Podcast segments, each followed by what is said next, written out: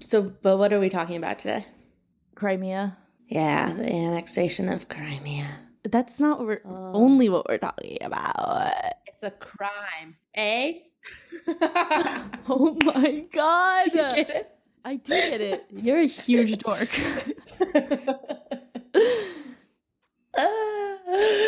um, yeah, that's true. That's not all we're talking about, but that's what, what we're going to try to focus on. And in particular, kind of trying to like detail the legality of it.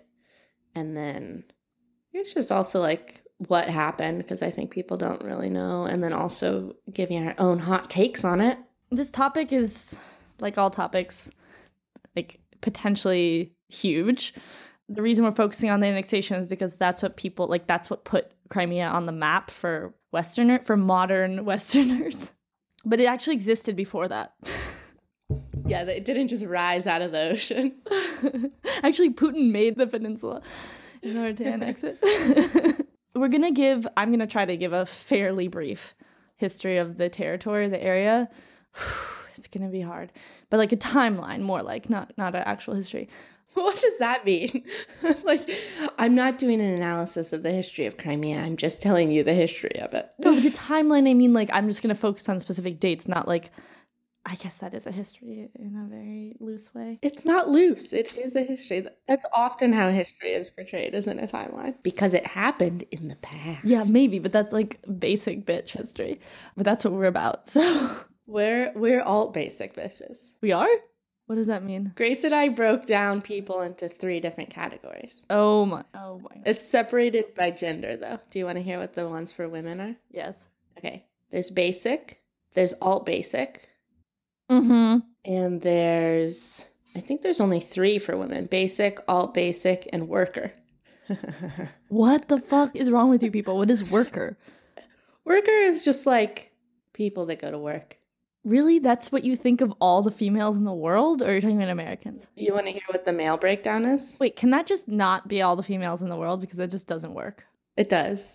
Give me an example, and I'll get and I'll put it in a category for you. I, No, women are complex beings. I, I don't maybe I- okay you're gonna have to define for me what the okay fine just say the male ones Okay, the male ones. Oh, I got this has four, because men are a little bit more complex than women. It turns out. Um, okay, the man is. Oh, I I'm sorry. I'm I'm. The the women does have four: basic, alt basic, worker, and nerd. Okay. The the male side is nerd, bro, outdoor, and hipster. And in reality, the male ones actually just break down into two categories, which is nerd and bro. So all the other ones can be pushed into bro. You think hipsters are it's a, a subsection of bros? They're bros at heart. No, I think they're kind of like, no, what? This is stupid.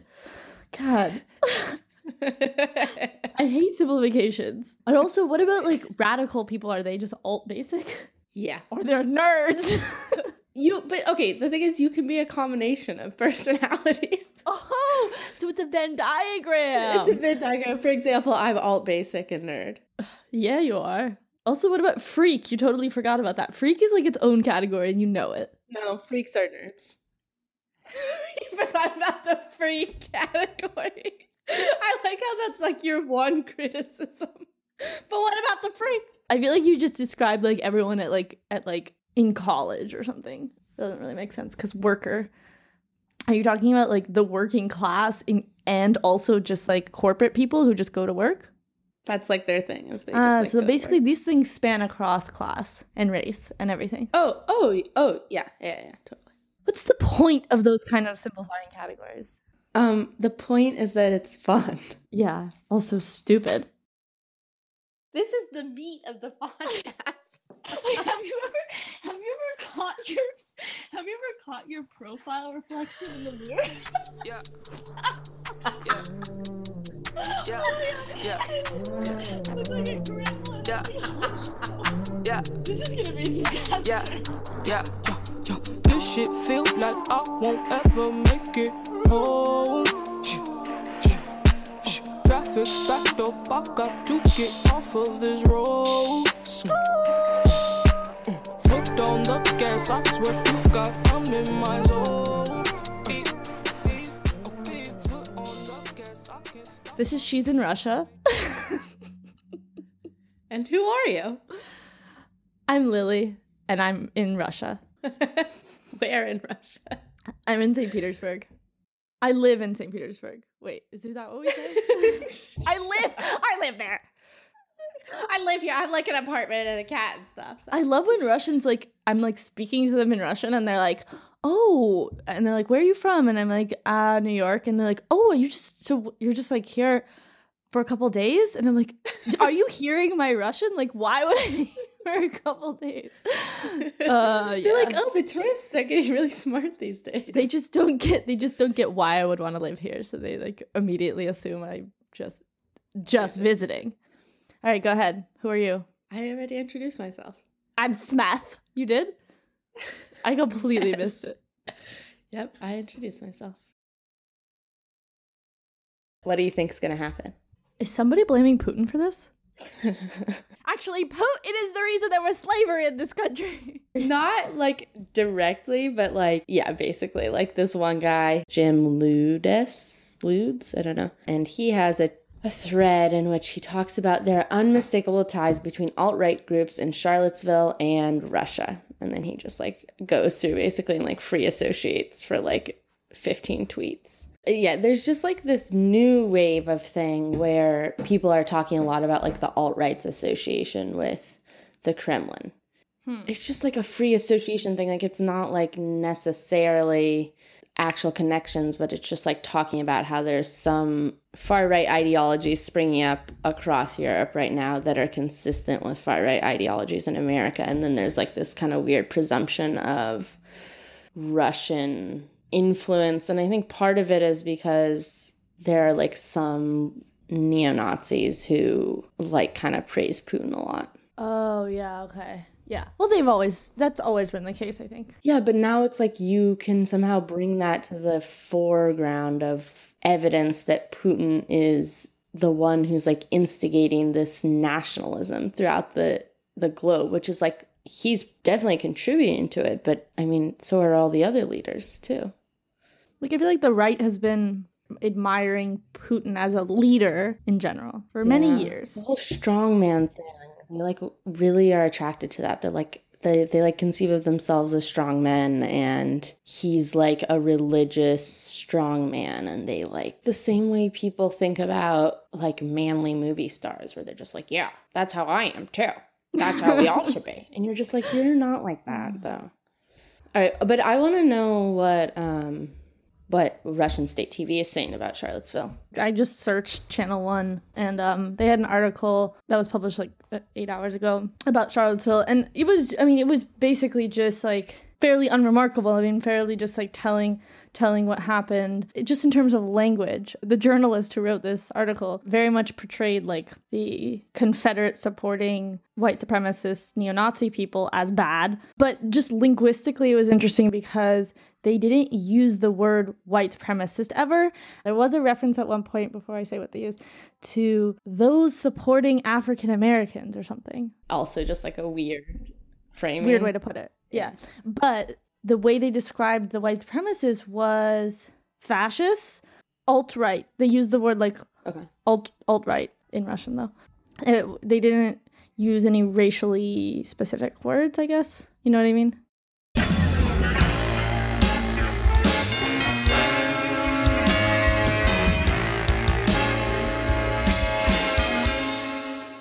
Like starting way, way, way back between the 15th and 18th century, so before Crimea becomes under Russian control in this like big span of time, it's part it's like a Turkic vassal state of the Ottoman Empire. It's the center for slave raids into in like Slavic lands in basically like modern day Russia and Ukraine. Wait, the, uh, sorry, the Center for Slave Raids? What does that mean? It means that it was like one of the places where the people there would go into like a couple of different bodies, but this is so it's now it's part of the Ottoman Empire at this point, and it would be like groups of people going in and taking um, ethnically Slavic people as slaves, like raiding an area in Ukraine and Russia and taking Slavic people as slaves and bringing them back to the Ottoman Empire. And Crimea was like the between zone. That's why I say center. So it's like where people were traded to go to other parts of the Ottoman Empire. Wait, okay, this might be a really ignorant question, but that's not where the term Slavic people comes from, is it? I highly doubt that. Slavic and slave? Yeah. Or vice versa. I'm Googling. Oh my god, I'm right. I'm right. You are? The English term slave derives from the ethnonym Slav. In medieval wars, many Slavs were captured and enslaved, which led to the word Slav becoming synonymous to enslaved person. Damn. This is just sort of, yeah, it's definitely, like, I think a lesser known period of, of slave or like type of slavery, probably. But it's also smaller than, for example, the Atlantic slave trade or like the Arab slavery of African people by a lot. The estimate I saw, the total people enslaved is like 3 million, as opposed to like more like 12 to 20 million in the other ones. So it's nice talking in these big numbers, isn't it? In any case, that's the period like at this point, like the the the land of Crimea, like the territory, there there are like Greeks, Persians, Romans on sort of the outer part, like on the borders, and like steppe nomadic peoples also on, on in the peninsula. I want to note real quick, like where Crimea is, in case people just haven't looked at a map. It's like Ukraine is to the north, and then there's the Black Sea, and then just to the south is Turkey. And the Crimean Peninsula is a part of, we'll get into that, but is a peninsula that juts out southward from Ukraine. To the east is a part of Russia that dips down next to Kazakhstan and Ukraine. But it's it's worthwhile to go look at a map just so you can picture what's going on here. It's kind of a big peninsula actually. It's the size of Maryland. I don't know. I just I'm trying to give an idea like the concept of there being a lot of different peoples there is important, I think. Yeah. and like the interior and exterior being occupied by different people. But the Huns and like the Mongols are just one of a number of invading steppe nomads. So um, let's move on from this time. 1774, when the Crimean Peninsula becomes independent. There's a treaty basically between Russians and the Ot- Russian Empire and Ottoman Empire. Um, but effectively, it's like a Russian satellite state. Just nine years later, in 1783, Catherine the Great formally annexes it. So this is an important year, 1783, because this is when America is 7 years old. It's an important year for America going off to first grade. America's going to first grade. Everyone else has been adults for a long time.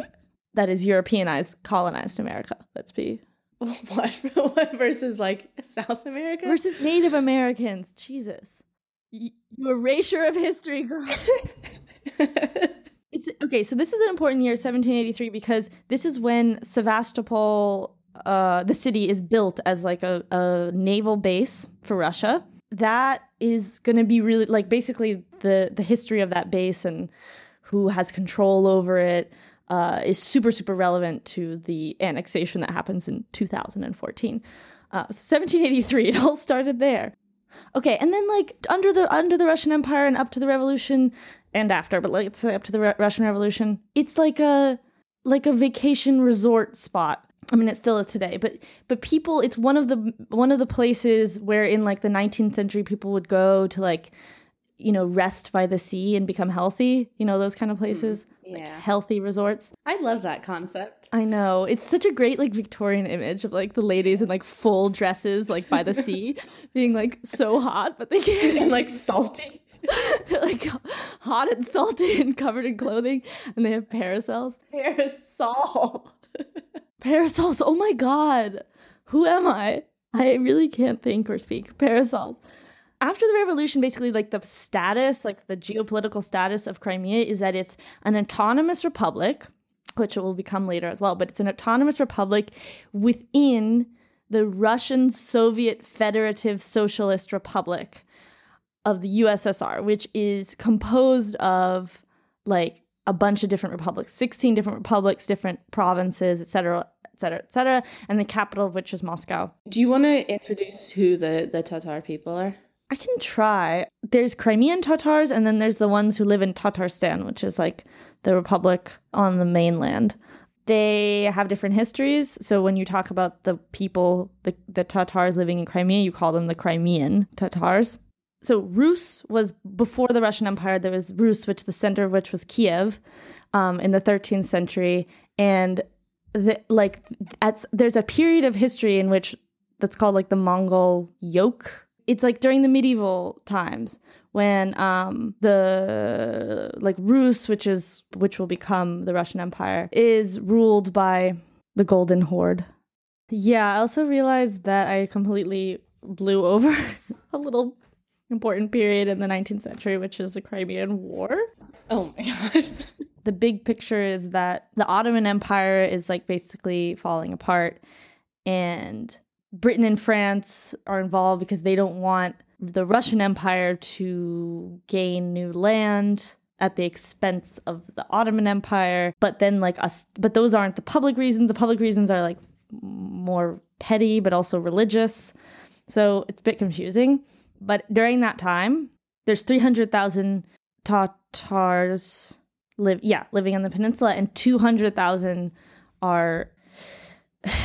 It's a little bit confusing the wording here. They emigrate like not necessarily forcibly. Uh, I don't want to say that they like, oh, they just they just wanted to leave.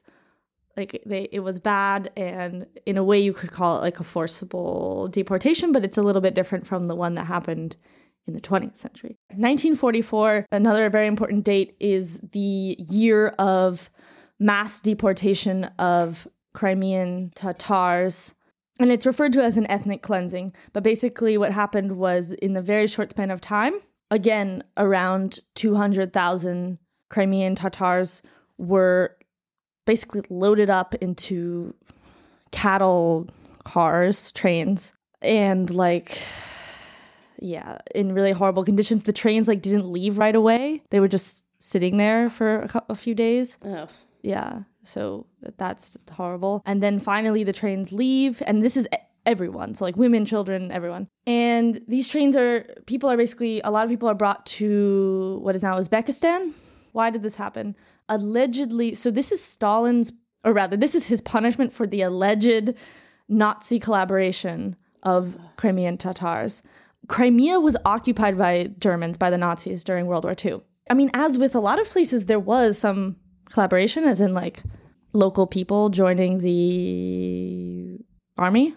Stalin is doing this as like a, you know, sort of post war, part of his post war paranoia that we talked about in the Birobidzhan episode when he he he basically like starts hunting out what are they called? Rootless cosmopolitans which is code for jewish people. This mass punishment there really was collaboration of some people but this is like a really really extreme reaction um, because it's like the entire population. And a lot of people died in that transition and died once they were in wherever they were deported to. But like the other part that's important to remember like what we talked about with the jewish people the remember we talked about how the um, the anti the jewish anti-fascist league like culture leaders formed this this collective to you know like help the soviet war effort. And later were persecuted for being collaborating with the, the enemy right? And sort of the same overall story is happening here. Like crimean tartars more of them served in the red army for sure than like collaborated with the german army. Uh, but in the end everyone's punished for that. So it's part of like stalin's sort of like really irrational frightening paranoid punishments that happened post-war. We're almost done with the timeline. So then 1954 54. our next big date yeah. Now nikita khrushchev known for the khrushchevsky apartments. Uh, most famous for episode 8. He's famous for his work in contributing to the content of episode 8 so he's in power and this is a weird just like sort of i don't know what to even call this basically crimea the, the now oblast right that's that's its status a province is transferred from the russian ssr to the ukrainian ssr Khrushchev does it as like a what is that called? Like a a gesture or something a gesture, yeah. Like the other reason I came across was like it was kind of a way of apologizing for Stalinism. I think that there were like I think there were intern I think there were reasons that we don't know about. But yeah, there are different theories about it, like that he wanted to that Khrushchev just like had a soft spot for Ukraine. Yeah, that that's also something like we should probably note or you should note because I think you know more about it than I do. Right. Just just the like Ukraine Russia history it's not distinct really in a lot of ways and a lot of people that are like Russian leaders are known for being like Russian artists and stuff are Ukrainian. Yeah, yeah, yeah, yeah. I mean, that's so under the Soviet Union uh, and under the Russian Empire, but it's like that's why this this um little transfer it's it's symbolic and has symbolic meaning, but like it doesn't really have practical meaning because like within the Soviet Union, people borders are sort of less formalized. There's all these different types of statuses, like it's an autonomous republic, it's like oblast, uh, it's a social one of the yeah socialist republics. Yeah, that transfer doesn't like necessarily change everyday life for people. And and and like the and something we should know is like they speak Russian in Crimea. There's definitely like a Russian speaking population in eastern Ukraine, and that's where like the war in Ukraine is taking place. Which we're not addressing on this episode because we don't have the time yeah, there are people, there are Russian speakers and were Russian speakers during the Soviet Union in Crimea, but at some point, Russian became the sort of official language of education in the Soviet Union.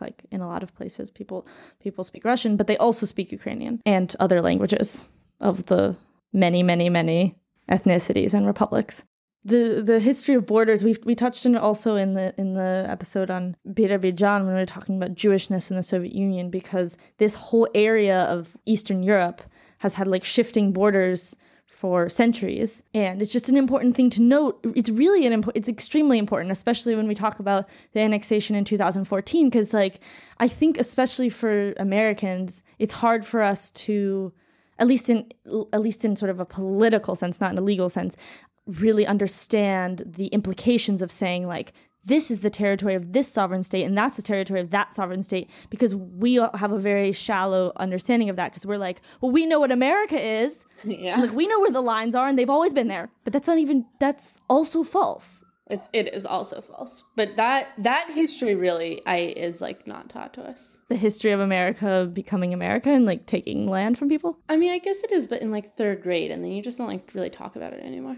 yeah i mean yeah in a sense like we should have a sort of more intuitive understanding of like the fluidity of borders given our how our country like very recently formed. But the whole like manifest destiny thing requires you to believe that there's like an ultimate form of america right? And like now we've been taught to believe that we've reached it. And like even the just outline of america is feels very distinct and like yep there's america. And so it feels very like stabilized. For sure for our lifetime um, and like what we're taught. Yeah, and I think yeah, you're right. The sort of ideology of manifest destiny makes it feel like we were just moving and moving till we got to the ocean, and now we can't go anymore.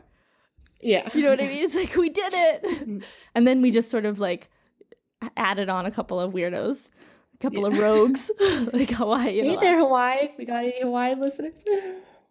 anyway, yeah. So I'm gonna. I, I, I have a, a big picture at the end, but let's go back to the timeline. That was 1954 where we stopped. and then and then pretty much the next big date is the collapse of the Soviet Union in 1991. Nothing happened between those times. Just kidding. And and this is another sort of like geopolitical status shift. Ukraine becomes independent, becomes an independent state most of Crimea, except for the city of Sebastopol, which still has a weird special status. The rest of Crimea becomes the Autonomous Republic of Crimea within Ukraine, the independent state. And then within Sebastopol, and this is getting really, really relevant to the annexation, um, there's still that naval port, um, which was an important Soviet port, and now we're in the post-Soviet years, so we got to figure out who's going to be there, like Ukraine and Russia, because we were both there before. It's all the Soviet Union and so in 1997, Ukraine, now like independent Ukraine, and Russia sign a partition treaty regarding the Black Sea fleet. Basically, Ukraine's going to like lease out the naval base, naval facilities to Russia. They signed it for 20 years. 10 years? No, that's 20. No, because in 2010, no, Oh, 2010. sorry, 10 years. Yeah, Because in yeah. 2010 they have to re they have to extend the lease and they extend it in, in a little exchange between Ukraine and Russia where Russia's like, okay, we'll give you like cheaper gas and you give us an extended lease on our naval base. And that brings us up to Annexation But- station. I mean, there are all these like parallels and repetitions throughout history regarding this territory, the territory of Crimea. You know what I mean? Like the annexation under Catherine the Great in 1753. Um, again, there's an annexation in 2014. There's a like during the Crimean War in the 19th century, there is a huge, basically forci- forcible emigration of Crimean Tartars that also happens in the 20th century under Stalin, under different circumstances. But like, you know what I mean? Like these gi- big, giant, like dualisms or something. Yeah, like why?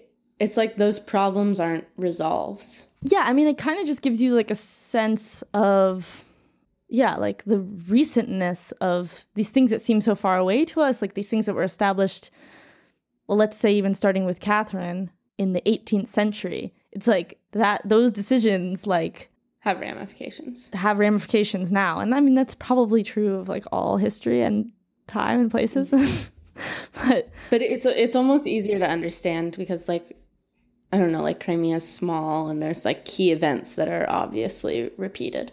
yeah, and it's also important to note also as a big picture, like not just these big parallel events that are happening. Um, and also, as I mentioned, that parallel with like how Stalin behaves towards different ethnicities like the Jews and the Crimean Tatars after the war. Not only are those those kinds kinds of big temporal parallels, there's also just like this general thing in the history of Crimea where Crimea is always kind of seen as a like a between place, like it's a place that is potentially dangerous to these big empires.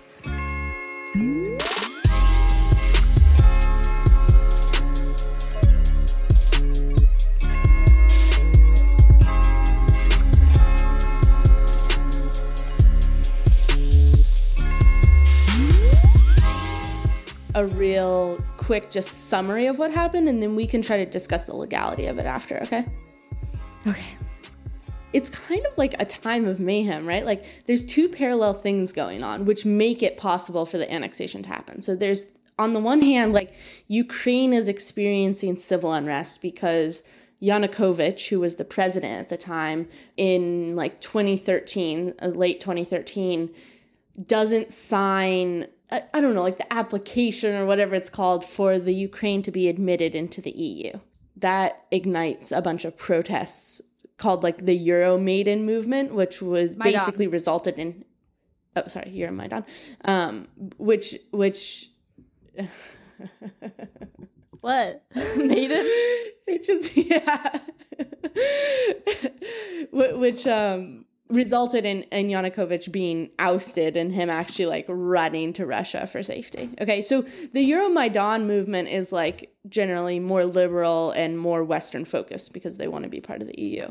So so while that's happening in February of 2014, Crimea, which has like a very large Russian population, is not pro Euromaidan because there's kind of these two like pulling forces in Ukraine. It's like, oh, do we want to be more Western and be part of the European Union, or do we want to be more aligned with Russia? And Yanukovych was on the more aligned with Russia side, as we'll learn many, many, the majority of the population in Crimea, because many of them are ethnically Russian.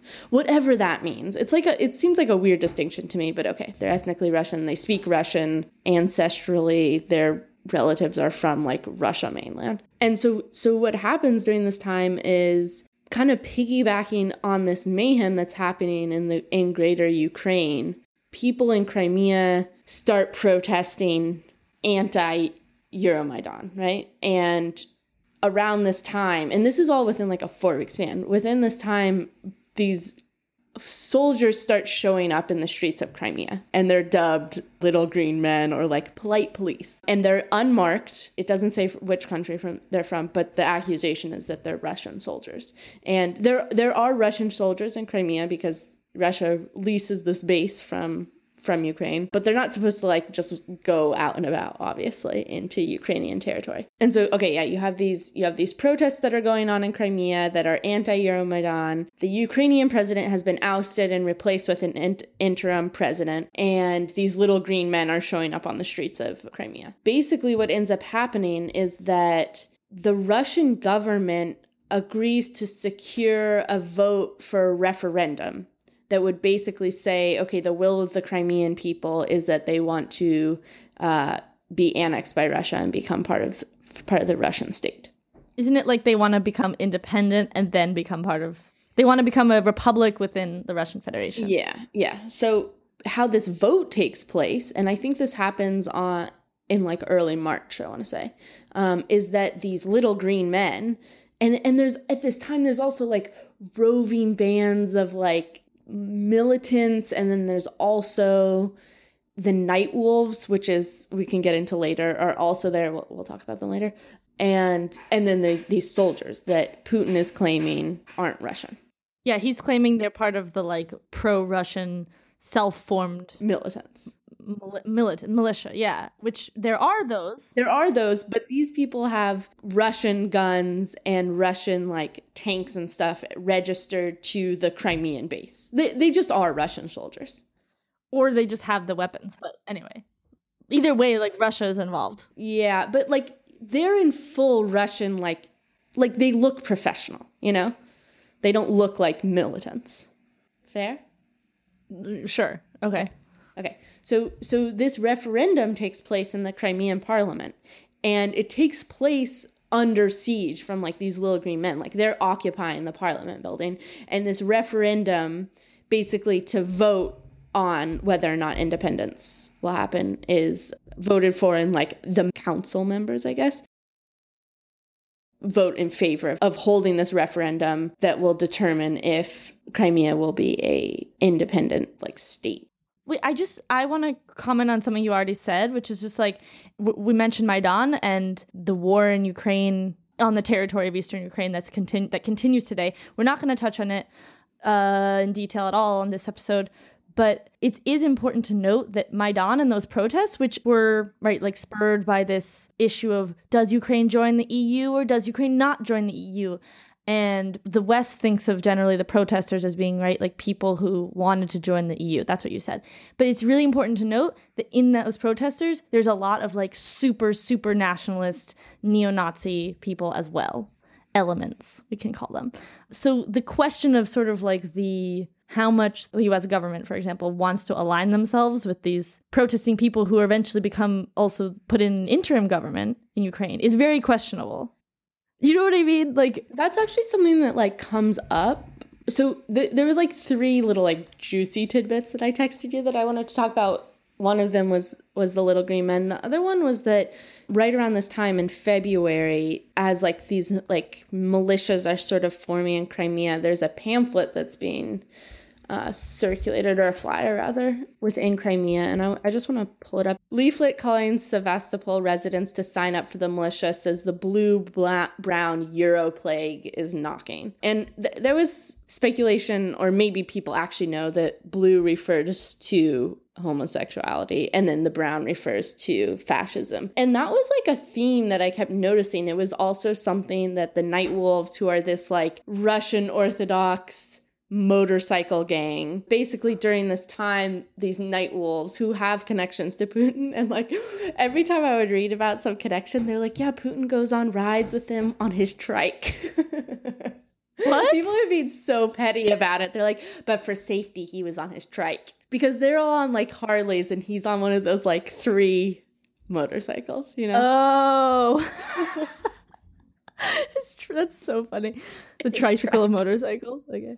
the Night Wolves bring it up, and these pamphlets b- bring it up, which is like, it seems to me that Russia still uses the threat of fascism to generate like public support for a given, you know, movement or like imperialistic thing.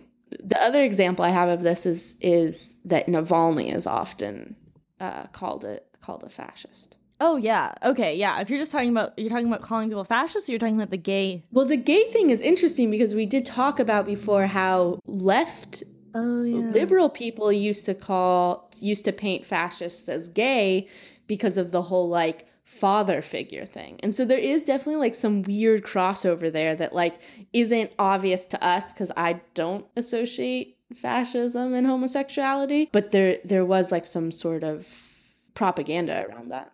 Okay, so as we talked about, what what episode did we talk about that on? Mm, I don't remember, but but yeah, it's like there's two branches. The right talks about homosexuality as in America. This is specifically America as communists because they they're like ethically rootless and they're um what's the word for it? Like homosexuality is like inherently like I want to say like gratuitous or it, it's almost the same way that that Stalin would talk about the Jews decadent. Yeah like rootless cosmopolitans. I was about to make that yeah parallel because it actually is literally the same. Like Yeah. using this Yeah. word rootless cosmopolitans and then in America McCarthyism McCarthyists are saying that gay people are rootless communist elements. Yeah. Um yeah. and on the left gay people are at some point portrayed in america as as fascists. This is this is the history of like a kind of a type of homophobia.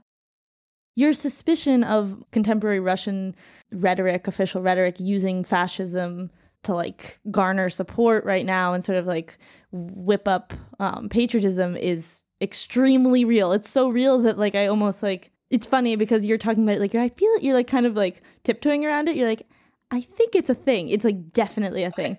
And like on TV in Russia, on state TV, like since this since since the whole thing with Maidan started, the people fighting against the pro-Russian fighters are called fascists, like in general. Very important because fascist is just taken directly from World War II rhetoric about Nazis and placed onto these people. So it's it, it's an important term because that term can like slide around and for Russia it's extremely important because it's like an emotional trigger from World War II. Yeah, I, I wanted to make that point. Like, it's an emotional trigger, but not only that, it like harkens onto a time when the Soviet Union like saved the world from fascism. And so there, hmm. there's like this weird pairing of like responsibility, right? So like, if the Soviet Union at the time viewed itself as like the savior in the face of fascism. It it makes sense to draw on it later because you can say like, oh, well, we have historically been the the defenders against fascism, and so like there's some amount of nostalgia that's in that, and there's some amount of like. Well, it is our duty to fight against it. So if you just like, yeah, like you say, take this term and slide it around and put it on whoever you want, then it's like, oh, well, the Russian duty is to protect against fascism. We've been doing that, you know, for the past century or whatever. So it, it seems like a good propaganda tactic. And I I don't know what the like a, equivalent is in America. Like There's I mean terrorists maybe? t- terrorism, yeah, definitely now is the new wave thing. But but Yeah. like but we also we also use the word fascist and we we slide it around. It's it's actually I mean it's important to, as we've already said that there really are some super radical Yeah. fascist people involved uh nationalists yeah like anti-semitic. There really are like m- groups of people like that in in ukraine as anywhere but they're the minority. So it's like it's not like in those protests in maidan they were they were the mass of people basically. It's just that like with any extremist minorities like they they exist. Just like re like looking at the stuff about fascism, it, I was just thinking about right after Trump was elected and everybody was like, "Hey, he's fascist," and yeah, I feel like that really hasn't turned out to be true. It's with- it's like this is the thing. This is you're laughing, but that that's what freaks me out. Like, I mean, that really that's not what freaks me out. That I remember that, and people will still say that, and that Yeah, really they do. scares me. Like when, yeah, um, American media and politics and even mainstream rhetoric is very much guilty of the same type of like really kind of inappropriate labeling and of course, like people have broken that down. Like, you know, people will write an article like, what elements of Trump's behavior like make him fascist or uh, as a leader, right? Like fascist tendencies. And because there's always like a nugget of truth there. It's just, it's very problematic to just be like, Trump, evil Fascist. fascist. The same way as it's problematic to be like Putin evil fascist. It's always problematic to say someone's evil. I mean, maybe that's not true. Maybe it's like not problematic to say that Hitler's evil. Um, but I just like don't enjoy. Maybe we should include should not include this on the episode. But like I don't. I always I don't enjoy. I don't just- you enjoy? I don't enjoy like yeah, I don't enjoy discussions that arise around calling a person evil. Usually, it just like doesn't. Okay. They don't usually have a lot of like nuance. It's just like a lot of emotional anger and not particularly informed. The thing I think that we've talked about a lot with with like the the, the new Cold War, Cold War Two rhetoric, which is a whole like whole the whole thing is like regurgitating old labels and old rhetoric. Okay, but you see like members of the intelligentsia of America using these terms. I mean, it's not a new thing. They they they use them about Putin and now they use them about Trump. But do you see what I'm saying about like the educated left and how like this like whole the whole the rhetoric the the the, the feeling discomfort with labeling that we're talking about seems to be like a super super super super super minority of people feel this discomfort. like, Yeah, I think that is a discomfort that could be kind of easily taught, though. Yeah, but I just feel like I've always balked always like at when we're talking I've about always lead- been a proponent of not calling people evil no, since I have like 1939. I mean, I mean, really, like about world leaders, and it, it's uh, like I've always like in. I mean, obviously, I won't get into an argument about Hitler. Like, I would never be like, "Don't call him evil," but like, I am a proponent of thinking more along the like Arendt, like the banality of evil lines, which yeah, no, I, understand. I is a more sort of collective. It's not like Hitler was like this evil guy and, and Trump's this evil guy and everyone else is innocent. Is there an archetype of evil, or you're you're adamantly like across the board against talking about it in those terms, and more about talking about like components or processes that are evil? I'm yeah, I'm more talking I'm more interested in at least like the conversation would be more interesting to me if we could talk about not not necessarily the processes but the whole structure, like the the apparatus under which governments commit huge crimes against humanity or like states before, you know, whatever, bodies, large governing bodies. Okay, but you admit that there are like portions of a person, however you want to like conceptualize that, that are evil, right? Like, what do you call somebody who does mostly evil things? Like, in the same way that you call, like, let's say you you call somebody happy because they're happy the majority of the time. Like, as a happy person, I'm happy the majority of the time. Or as like a generous person, I do more acts that are generous than not generous. So, like, what do you call somebody who does acts that are mostly evil most of the time? it's hard for me to answer that question because when you talk about happiness, it's very, very different from talking about this basically religious polarization of good and evil Conception. conception Yeah, of good and evil, which is a which is a, a duality that is also potentially like I mean, it really doesn't need to be a duality, but it is. And it's embedded in like religious ideology of like multiple Yeah. traditions. And what then at the end of the day, you have to ask yourself, well, what is evil? So if you say someone is evil, or if you say they do a majority of evil things, what does that mean? And maybe it's not so hard. Maybe we're just saying like harming a lot of people. That that the the majority of acts they do have more expansive harm than they have expansive. cause more people suffering than they cause not suffering. Um, in those terms, yeah, like I, I mean, I think that you can blame. I definitely think it's like totally realistic and, and legitimate to like blame certain world leaders of these apparatuses that I referenced.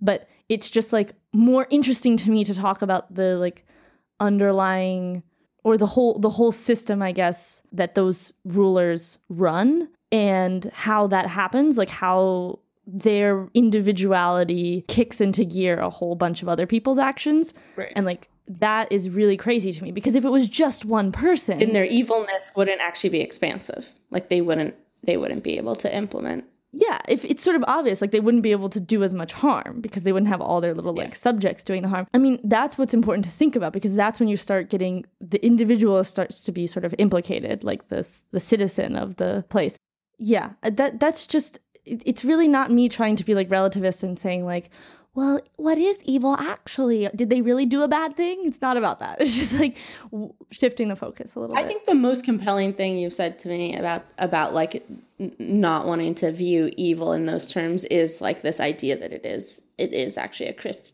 Christian conception and that that duality is is inherently false and it's like really just not I agree with you it's not interesting and it also plays into like maybe this is stretching this term too far but this like cult of personality where you just like take an individual and ascribe all the components of the system to that one person. And that ultimately ends up not being particularly good for understanding how to prevent it in the future.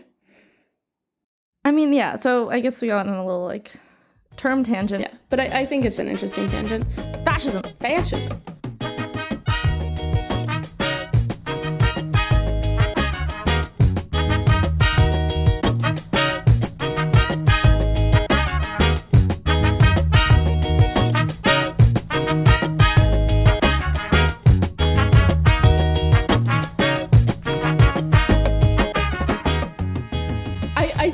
Also just want to real quick address like the fact that there is this paradox which we talked about and which is probably obvious to a lot of people but I just want to state it because it's it I think it kind of frames the legal question well which is that the implications of Russia going into another country and taking a portion of that country feels just like not correct, right? But then it's paired with the fact that the people in that area voted overwhelmingly so, and polls have shown conducted by like Gallup and reputable American companies that the support for that was there overwhelmingly. So like in the mid 90s. Um and so and so you ha- you run into this paradox where it's like, well, yeah, on the one hand, it seems really not good that Russia would set this precedent that allows them to just like take territories, but then it's paired with the fact that the people wanted it.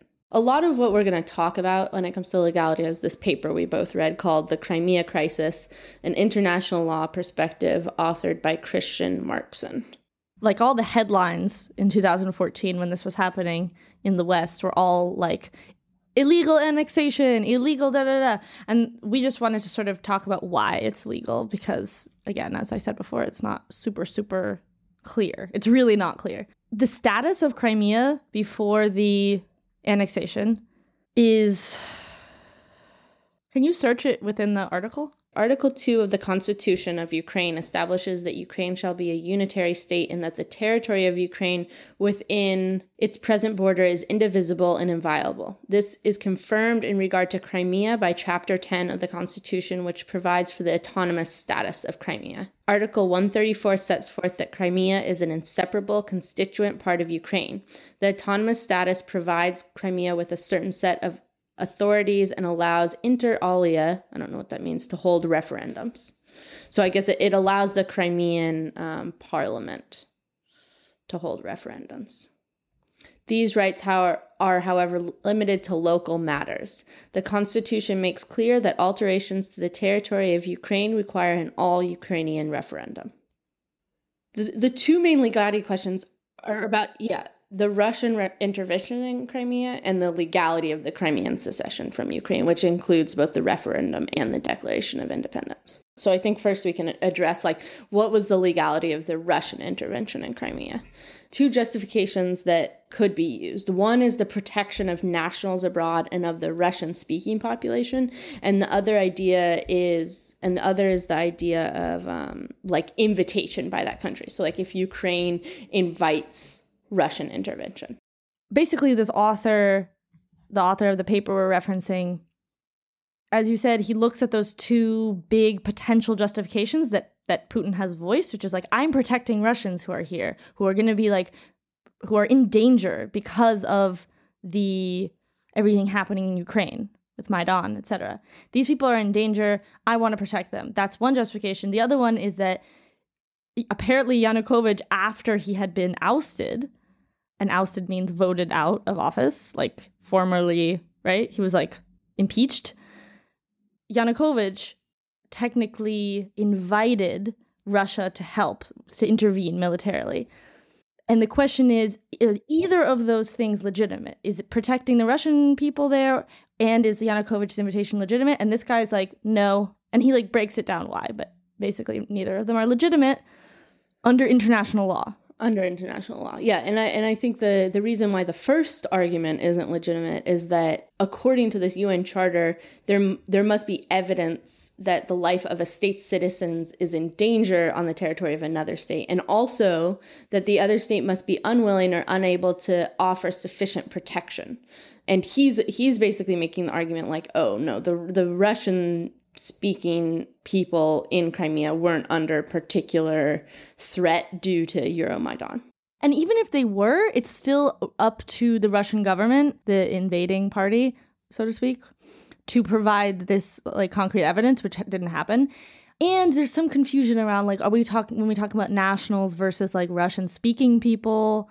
There is also confusion there. And that's just because of like the very recent history of the fall of the Soviet Union, where like there wasn't necessarily such a big differentiation. Those two justifications, like rescuing your people and invitation, in this particular case, those two reasons for having military presence are deemed invalid under international law as held up by the UN. Right? Yeah, I mean, they're not deemed invalid. It's just that there needs to be rigorous enough justification, and that justification isn't there. Like right now, those just the, the justification isn't legally backed. Like you can say it sort of emotionally, but it doesn't hold up legally, basically. Well, it doesn't hold up legally because, so this is a quote as a measure of the responsibility to protect, an authorization of the Security Council would be necessary. So basically, you would have to present to the Security Council, which is like a collection of about five nations in the UN the US, Russia, China, and then there's two others. I, I want to say France and, and Britain. And they have a lot of like power around like how these nations behave but we won't go into that. But basically like russia would have to bring like evidence that there was human rights severe enough human rights violations against this russian speaking minority and the security council would have to like okay it for there to be intervention for humanitarian reasons. And that process just didn't happen Okay, so yeah, what you just said and was about the rescuing citizens justification. Just a little, a, a little more about the other justification, which is like a government can invite another government to bring help in in the form of military troops, right. And the whole like why Yanukovych's invitation, quote unquote, isn't legitimate legally. So first of all, we don't know the content of this like invitation. It's not. It's not open. right it's in a letter It's in a letter. They yeah, issued a letter yeah you can't like read that letter. The fact of the invitation, it happened after Yanukovych was voted out of office, which there's also a weird moment there because technically, so he's been he's been voted out of office, like impeached, and he like fled the country. So he doesn't have any real authority in terms of like he can't like make a decision about Ukraine. He's not like actually the leader of Ukraine in reality. And like de facto, I think is what the ter- the term is. Yeah, there's two like components that make up whether or not somebody has like the capacity to invite a foreign power into their country. And that is like both eff- like effective rule which like are they effectively the leader and are they also legally the ruler? And and the argument that Russia is making is that Yanukovych is actually still president of Ukraine precisely because the way that he was voted out was illegal according to the Ukrainian constitution So you right. So when we reference the you, we reference the Ukrainian constitution saying that like oh well we, you read this whole passage about Ukrainian territorial integrity, how Crimea is very much a part of Ukraine in the constitution, but according to the same constitution, when they when the parliament voted to impeach or yeah impeach um, Yanukovych, according to the constitution, you need to have a 75 you need a, several things but one of the things is that you need to have 75% of the parliament seated whatever um, members yeah.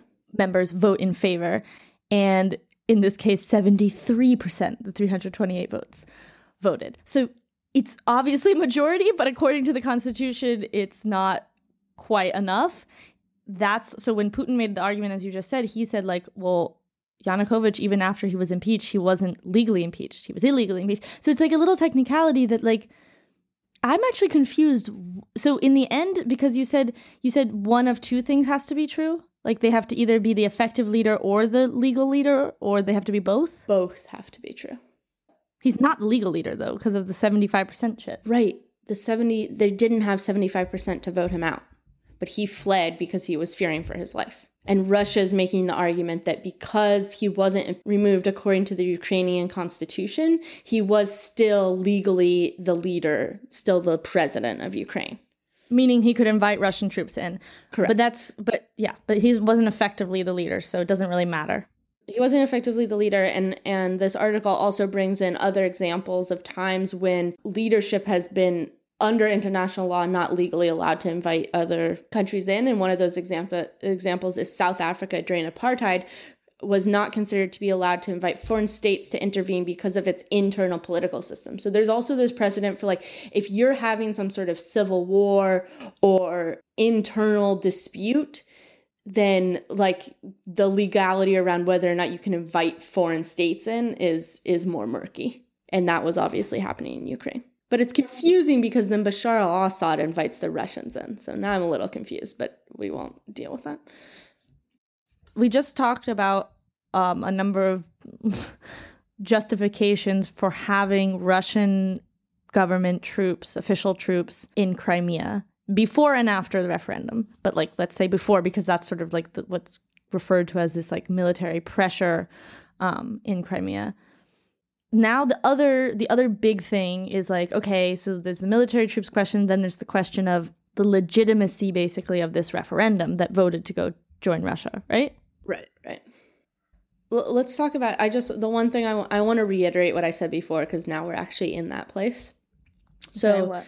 So yeah, just going back to the idea that the Ukrainian constitution makes it clear that any alterations to the territory requires an all Ukrainian referendum. So, like holding this referendum violated Ukrainian law, but that doesn't mean that it violated international law because it's an internal affair. I just want to real quick note like so so there's like international standards by which these sorts of referendums should be introduced um, and like very mundane things. Like another requirement of the freedom of election so the way elections should be held is that the question of the referendum is clear and not misleading. The phrasing must allow a simple yes or no answer. So now i'm just going to read like what the crimean referendum actually said one, are you in favor of the autonomous Republic of Crimea reuniting with Russia as a constituent part of the Russian Federation? Or two, are you in favor of restoring the Constitution of the Republic of Crimea of 1992 and of Crimea's status as part of Ukraine? Um, and the important part of this was there was no option to maintain the status quo, which in which Crimea formed part of Ukraine under the current Ukrainian constitution. it's good that you read the actual wording of the referendum, but like people, just the people who are voting in Crimea are just thinking, go to Russia, not go to Russia. Right, right. Yeah, the, the sort of nuances of the second option aren't as important, I guess, for them. No, but, but that's like a really important thing, and that the whole so that makes the referendum invalid that it has two questions that it's not a yes or no question, right? On the one no, hand, No, no, because it's it's not it's not international law. It's just an international standard. But basically, his conclusion is that like holding the ref, ref, referendum does violate Ukraine's national law. It doesn't violate international law, but it did not comply with international standards in regard to its modalities. Um, and and Oh, again, it's hard. it, it it's this thing where like oh like yeah okay it's not an international law but even international standards are really just like this is what we all decided we think we should do but like it's really just based on the hope that people adhere to these things like there's no enforcement of it Well, sort of, because the enforcement would be like sanctioning countries, like we're seeing now. yeah but even still that doesn't it you know with internal law it's, it's almost easier because you just like pluck a person and you like charge them a shit ton of money or you put them in jail but you don't have that sort of like uh, minute control on an yeah, international yeah, scale. and it's and the international law is more collective and like it's supposed to be yeah, Right. it's supposed to be everyone agrees to these things and follow these norms. But yeah, that's the thing. Like a, they're norms. B, the the language is often quite ambiguous, unfortunately, and the, the author of this paper also makes that point. Like basically, it can be interpreted in various ways, and it has been. And like, um, I keep I want to talk about Kosovo yeah i mean that's the next thing to talk about like one of the examples of when international law in a sort of parallel situation was interpreted dif- differently like the outcome was like the opposite of the outcome with crimea is Kosovo receding, seceding Is from. that how you pronounce it? That's how you pronounce it in Russian. I don't know. Well, but it's not a Russian. It's not Russian. Serbian. Yeah, but Russians are actually pretty good at preserving the like pronunciation of the I mean, native Okay. country. Americans pronounce it Kosovo.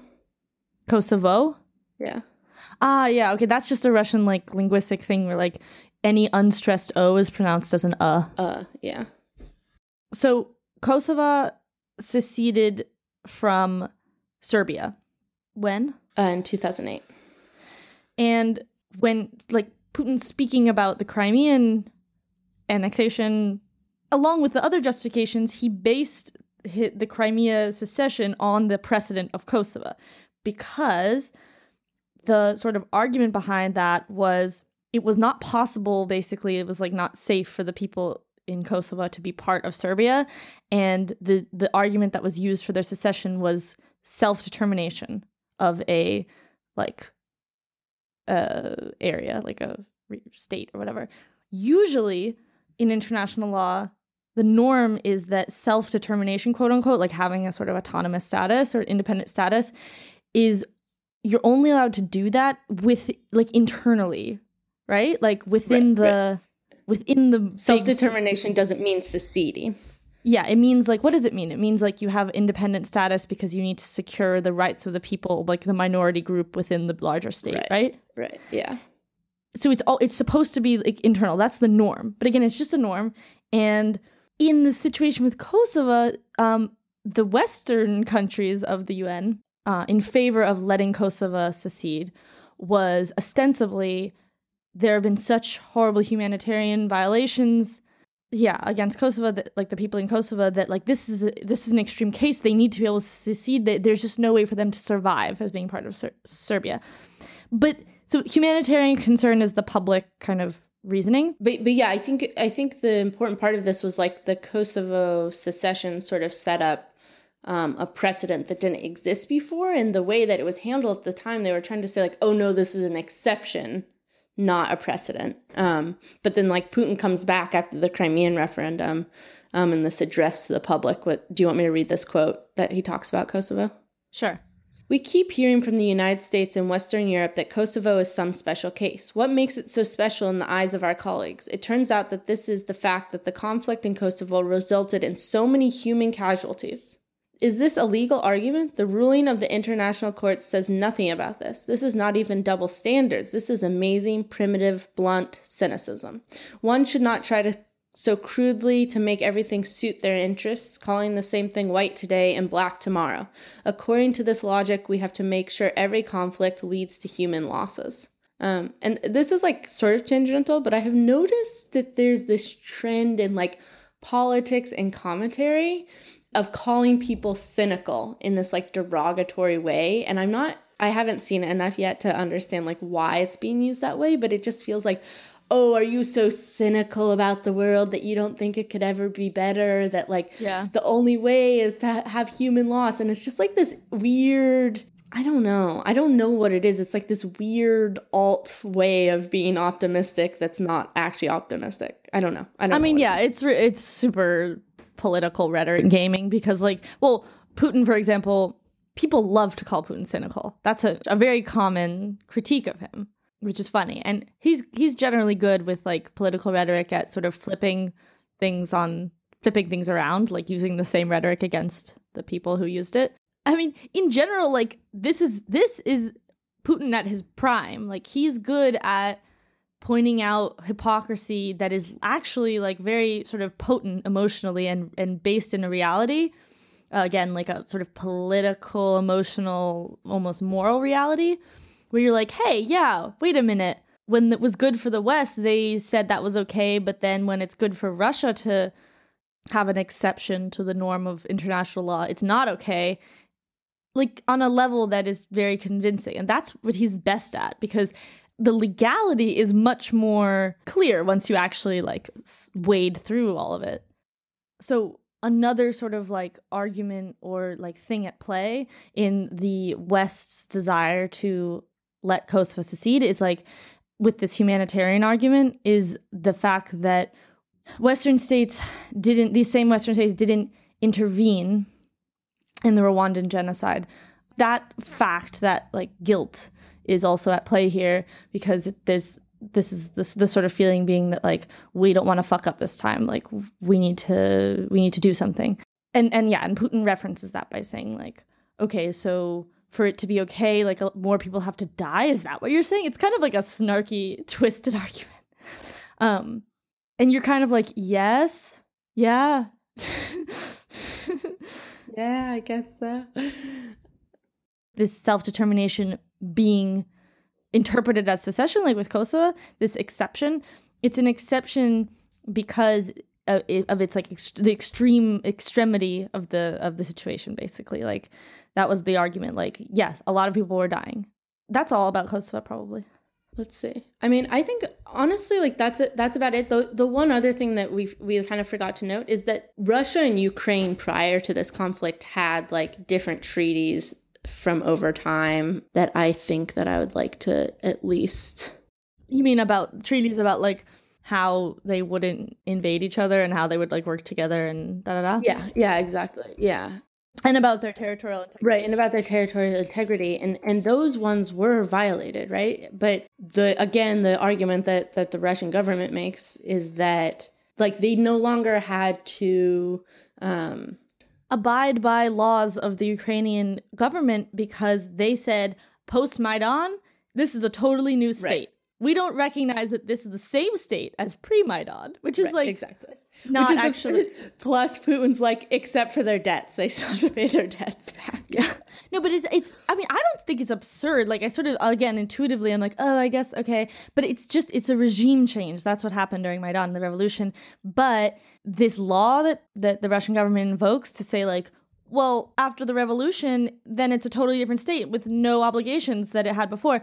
They're you they're uh, modeling that on the the Bolshevik revolution when basically after 1917 after the revolution the new government right the soviet government was like we don't recognize our obligations, our legal obligations that came from the Russian Empire because now we're a different country. And that's the precedent for that, which is But but that no, but that precedent is you saying internally we're a different country. Whereas what Russia's doing in this case is saying, No, Ukraine, you're a new country, and therefore we're not gonna fulfill our obligations. Yeah, but it's like the overall argument being like after a revolution, it's a whole free for all, totally new place.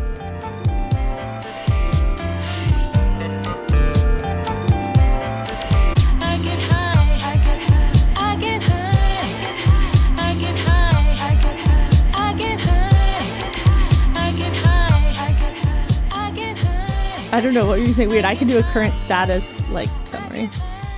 Yeah, yeah. I think a current status is good. But real quick, because we're at two hours and 40 minutes. The current status is, again, like a dual one because it's like there is like a parallel universe happening right now. Under international law, Crimea still belongs to Ukraine. And actually, under international law, the states that recognize the international law are obligated to actively not recognize Crimea as an independent state, which effectively is also not recognizing Crimea as part of Russia. That's on the one hand. R- Russian law and also sort of reality side. Yeah. people. Crimea is part of Russia now, and there are a lot of implications of that. They're on Moscow time, they're on the ruble. Yeah. And also people have to like people have like Russian passports. People were issued passports. Um a lot of people like Ukraine ethnic Ukrainians and other minorities, Crimean Tartars, Tatars, Jesus.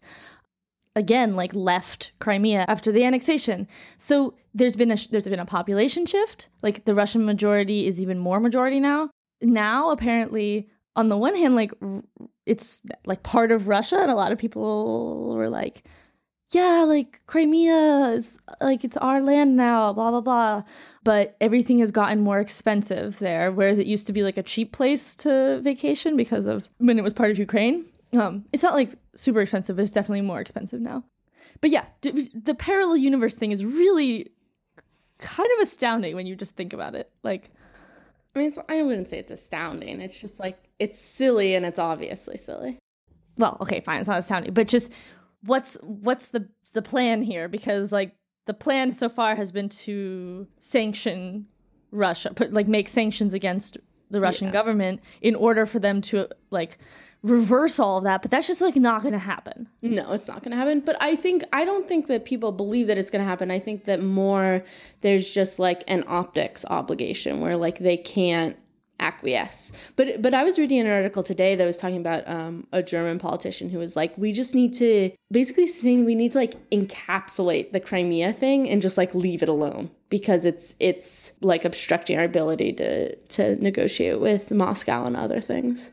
Diplomatic things and trade economic. Yeah, just like like if we have if this if Crimea is like this constant like discussion that has to happen with Moscow before anything else can get done, then nothing else can get done because it's like you say it's it's not it's likely not to change in the in the near future. And it's combined with this fact that the people there voted for it. So it's like who are you even protecting? I guess like Ukraine's sovereignty, which is like a valid thing to protect, but I don't know. It's too confusing. I, want to I want to shift though. Let's I want to real quick just touch on like why we think Putin wanted to do this.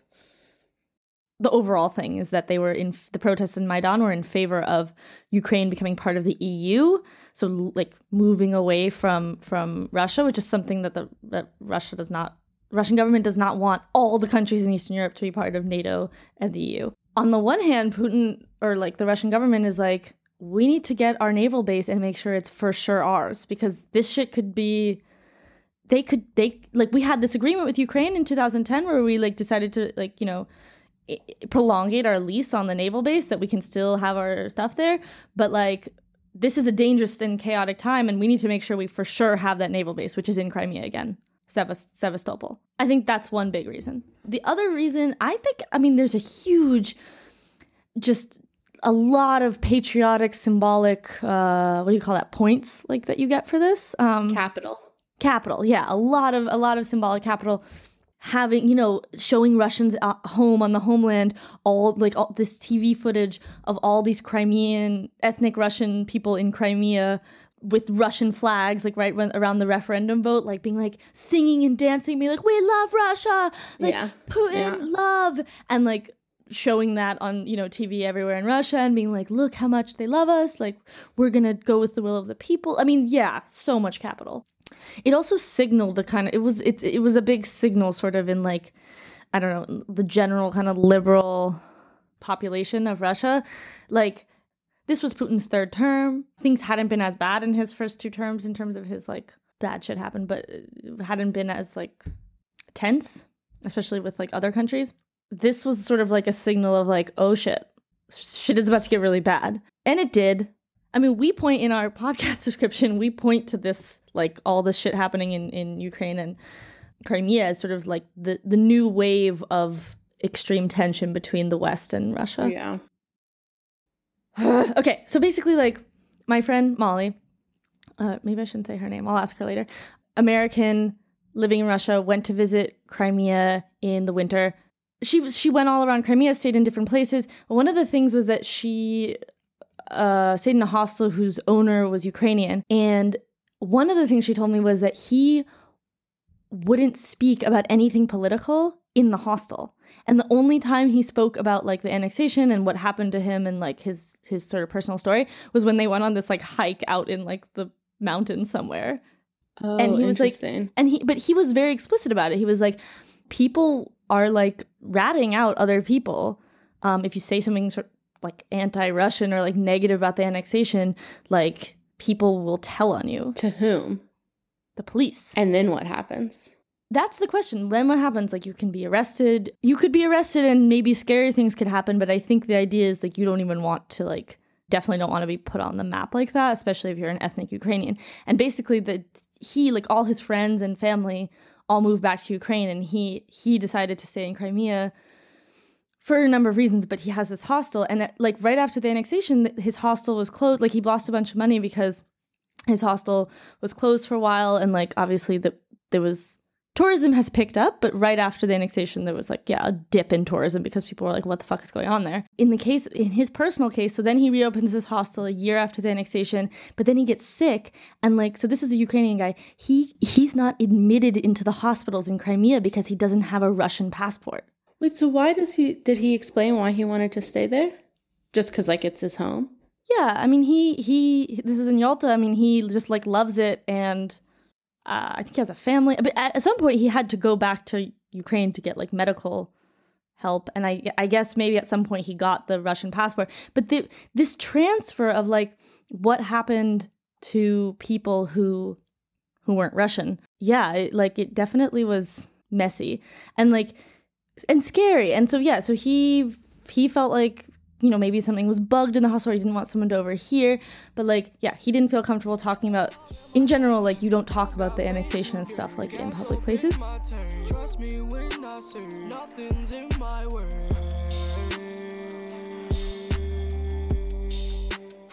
All right, that's the episode. Thank you for listening. Be sure to follow us on Twitter and Instagram at She's in Russia. You can go to our website, she'sinrussia.com, and sign up for our newsletter. And you can also call in and leave us a voice message at 347 292 7126. Uh, Nobody's going to pick, pick up the phone, so you don't have to worry about talking to a real person. And we will see you next week. Boop boop beep. oh my god at the lake all the uh, god i can't remember but it, what why we were having this conversation but izzy was telling the story about how she and lena sent Oh my god. an email to like your art teacher or something impersonating you asking him to hike on the pacific crest trail that is part of a Lena led thing that happened that was basically cyberbullying in school, which is what they would like- just like they would seriously they people ganged up on me. No, because in my friend group I feel like I was often the butt of people's jokes because I like took it relatively well. But I was really pissed about that. We were in high school. It was like really inappropriate. We were in Yeah. high school and according to they sent an email from my account to this art teacher that was like no, no, not art teacher. He was our physics teacher. Oh he's like a super outdoorsy, like also kind of youngish guy, but I think he's like married. Anyway, it was like asking, like ser- seriously asking him if he wanted to hike the Pacific Crest Trail with me, a, a solo hike with the two of us.